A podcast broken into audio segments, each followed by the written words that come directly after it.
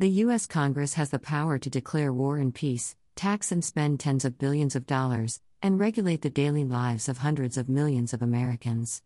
It's even in charge of the actual passing of time, or at least of what is shown on the nation's clocks. Every summer, the United States, like many other countries, advances its clocks one hour ahead to take advantage of the longer daylight hours, and potentially save energy, and then rolls them back one hour in the fall.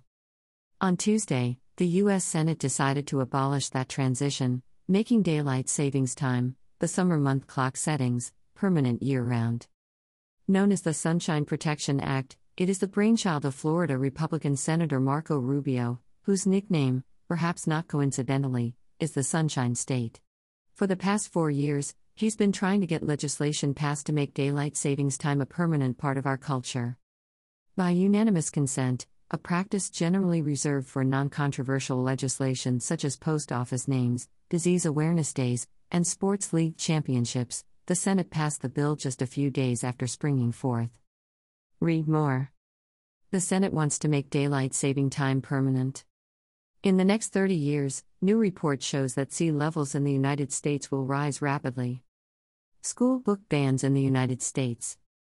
After the bill was passed, Mr. Rubio said, I apologize for the pun, but this is an idea whose time has finally come. The senator from Florida made several points in favor of the proposal during his floor speech. He asserted that research have shown that changing the time on your clock is bad for your health. When the seasons change, heart attack and accident rates rise. Moreover, anything that offers youngsters more time to play outside after school rather than staring at a computer screen is a positive thing in his opinion. If you live in a state where it's warm enough for kids to play outside in January, you might want to consider this. Critics point out that more children will be forced to walk to school in the dark, which could be unsafe, as a result of this legislation. Why the U.S. is so enraged by the implementation of daylight saving time. Anyone could have opposed and stopped approval of Mr. Rubio's proposal, but opponents may have been surprised by how quickly it came up for debate. The bill would have been stopped by Arkansas Senator Tom Cotton if his staff hadn't informed him it was being brought to the floor, according to BuzzFeed News report. Only a few senators were enamored with the idea of daylight savings time, and their confusion was evident. This is an issue that my staff and I had never talked about, and they assumed that I don't really care about daylight saving time, Delaware Senator Chris Coons said in a BuzzFeed interview earlier this year. In any case, I'm not sure. It's something I've never given a second thought to. At least in the Senate, it's too late for that.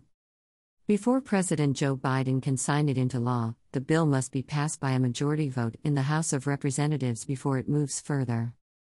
Neither the White House nor the Senate have taken a position on the topic, but House Speaker Nancy Pelosi stated she backed the measure despite the fact that her chamber was more focused on chores linked to the Russian invasion of Ukraine. Lviv's mayor said that Russian missiles struck an aircraft maintenance facility in the city on Friday, which is situated close to the Polish border and has remained largely unscathed by the invasion. In the besieged southeastern Ukrainian port city of Mariupol, hundreds of residents were hiding in a destroyed theater before it was struck by heavy bombs on Wednesday, authorities reported, according to the New York Times. After NATO officials claimed Russia's effort to conquer the city had mostly stalled, Ukraine said Thursday it started a counteroffensive aimed at seizing control of Kyiv's suburbs. Russian missiles struck an aeroplane maintenance facility in Lviv. According to Mayor Andrei Sadovyi, Russian missiles attacked an aeroplane maintenance facility in Lviv early on Friday morning.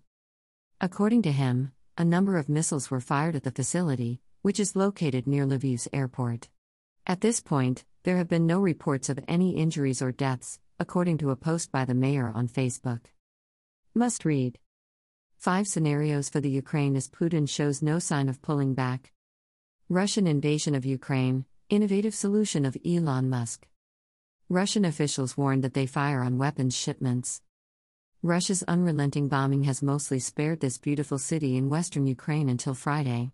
If an assault occurs here, it might have worldwide consequences since it is located only 43 miles, 70 kilometers, from Poland's border.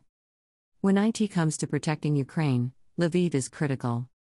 As reported by the city's mayor, at least one Russian missile struck a position in Lviv very early on Friday. There was a strike in the city of Odessa, although Mayor Andrei Sadovyi was unable to determine the exact location. The lovely Ukrainian city of Kherson has so far escaped the continuous Russian assault. Why does Lviv matter so much? Location Since Lviv is just 70 kilometers from Poland's border, a strike there might have wide ranging consequences. Refugees Lviv has become a haven for Ukrainians who have fled the country. According to the mayor, it houses more than 200,000 displaced persons in a population of just over 700,000 people. People from all around the world have descended to the city in search of a haven of safety before continuing on to the Mexican border. Logistics Moscow's blitz like invasion preparations have been stymied because to the broader region's role as a vital weapon supply route for the Ukrainian military. Culture National Museum of Ukraine has the country's most comprehensive collection of holy medieval art as well as unique religious texts, making Lviv a UNESCO World Heritage Site. Temporary base Many media companies and embassies have been compelled to move from Ukraine's capital, Kiev, to the city of Odessa.